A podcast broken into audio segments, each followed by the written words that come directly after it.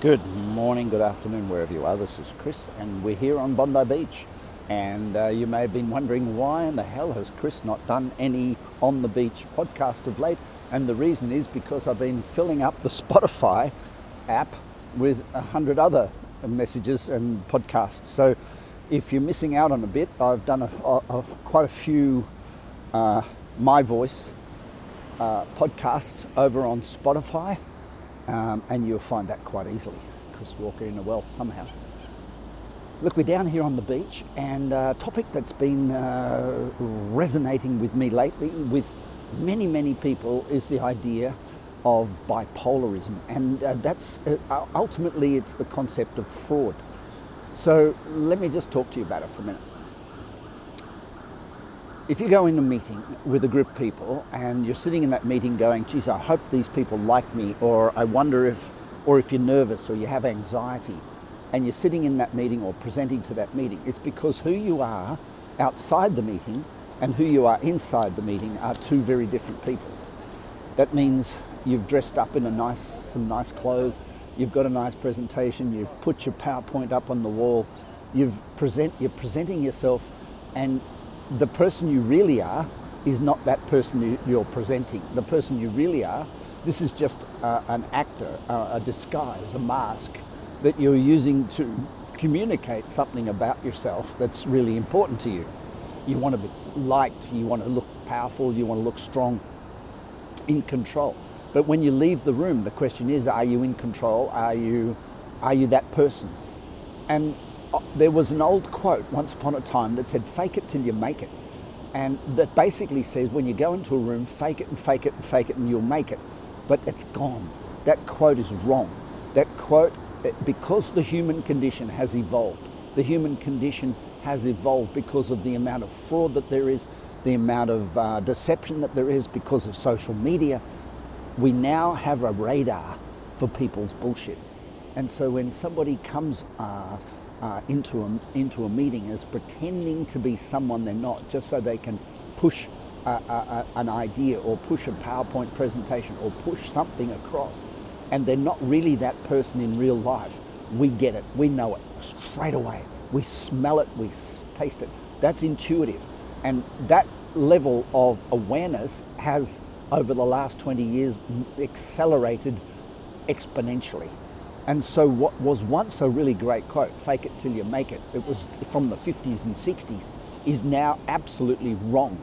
And a lot of the quotes that came from that era, which are quite uh, motivational and instructional, that you'll read in all the old books of how to win friends and influence people and all these things, are absolutely incorrect.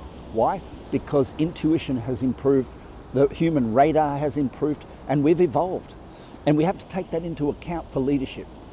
There's been many examples where leaders stand up in front of the company and tell everybody what they want and then walk out the door, but if something goes wrong, they don't face, they don't put their face on the thing that's going wrong, they hide, they hibernate.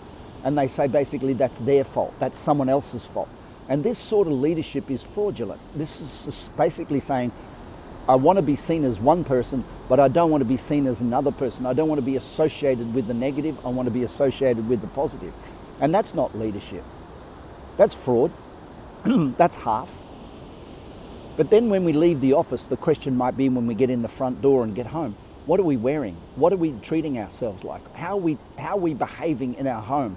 And how does that compare to the person that's in the meeting presenting the documents? Once upon a time, they could be polar opposites. Once upon a time, bipolarism was encouraged. In other words, uh, work life balance. When you get home, strip off your work clothes, put on a pair of dirty old undies, and just hang out in flip flops and don't care. But now, home office is, is changed things. We, most of us work from home uh, some percentage of the time. And this, this in turn has created a real dilemma because well, how do you dress when you in front uh, when you're working from home? Now, I'm not talking about dressing up in front of the camera. That's bipolarism again. That's fake it till you make it. I'm talking about how do you what how do you dress, how do you look after yourself on a daily basis? For example, of an evening I sit down when we don't have the kids. Of an evening I sit down with my partner and, and she cooks a beautiful meal and we light a little candle. We put some music on. We arrange the table and and she serves it, and we sit there, and you know, because I don't cook, but we sit there and we consciously create quite a beautiful environment to eat our meal, and we try to steer away from work topics. We try to stay close to home with the topics we talk about. We talk about uh, we talk about our holidays that are coming up. We talk about trips we're going on. We, but sometimes we talk about our business life and you know how it's going and how we feel about it. But the most important thing is we we create an environment that is authentic to the people we believe we are when we go to work.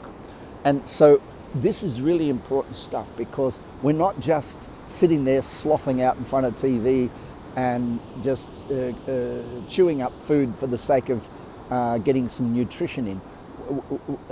And I think that goes to the bed sheets we use and the and the envir- and the cleanliness. The number of times a week we get a cleaner to come in and clean the house, and what shoes we've got at the front door, and what what how many times we do the washing, and how we care for that clothes that we wash, and it, it goes to every little thing. The bathroom, the cleanliness.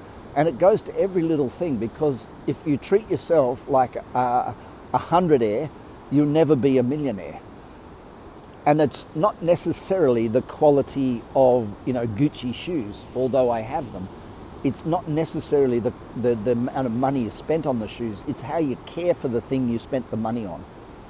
So people will just carelessly throw things um, uh, on the floor. The kids will throw things on the floor, and you go, look, I don't really care whether you like that thing or don't like thing. You've got to treat it with care.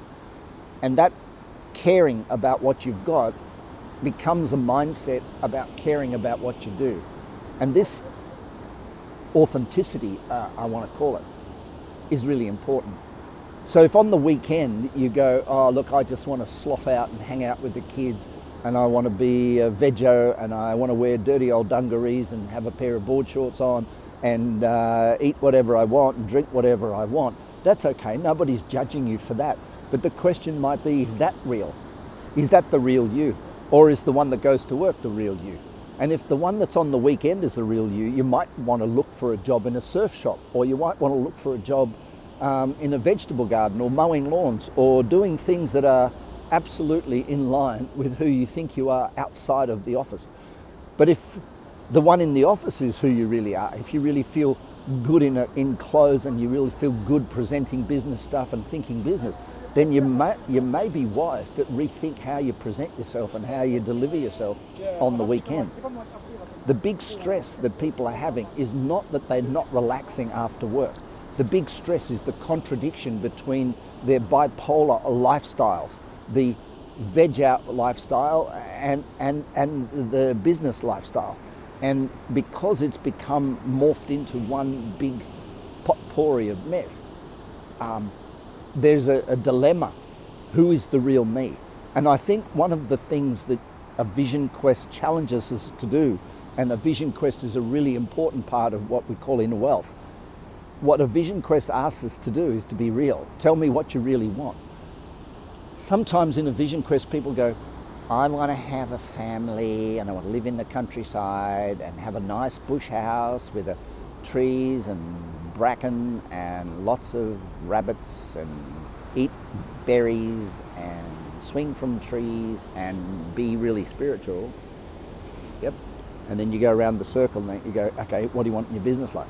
I want to be corporate CEO of a financial firm making $10 million a year and traveling into Learjet. And you go, okay, so which one is real? And they go, well, both.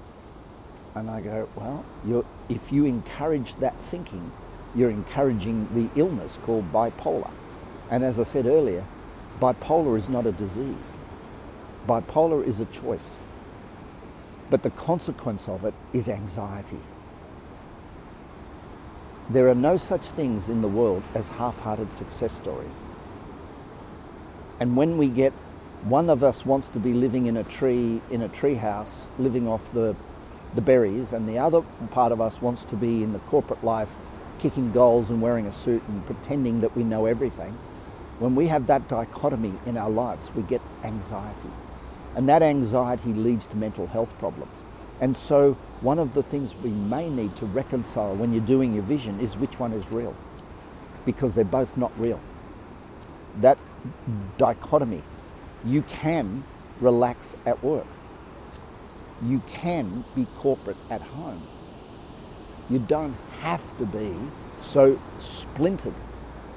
And when I say to people, go for a walk during the day and hug a tree at breakfast time, at work, make sure you look out the window and spend five minutes every now and again relaxing yourself. That, that means that you can have that connection to nature while you, while you be that authentic, real you who wants to achieve in business. Or you can shoot the business thing, drop your suit, go and get a job uh, gardening, and live in nature. But beware, be really cautious about dichotomies, about bipolar, about duality, because that just leads to anxiety, frustration, and disappointment. This is Chris. You have a great day. Bye for now.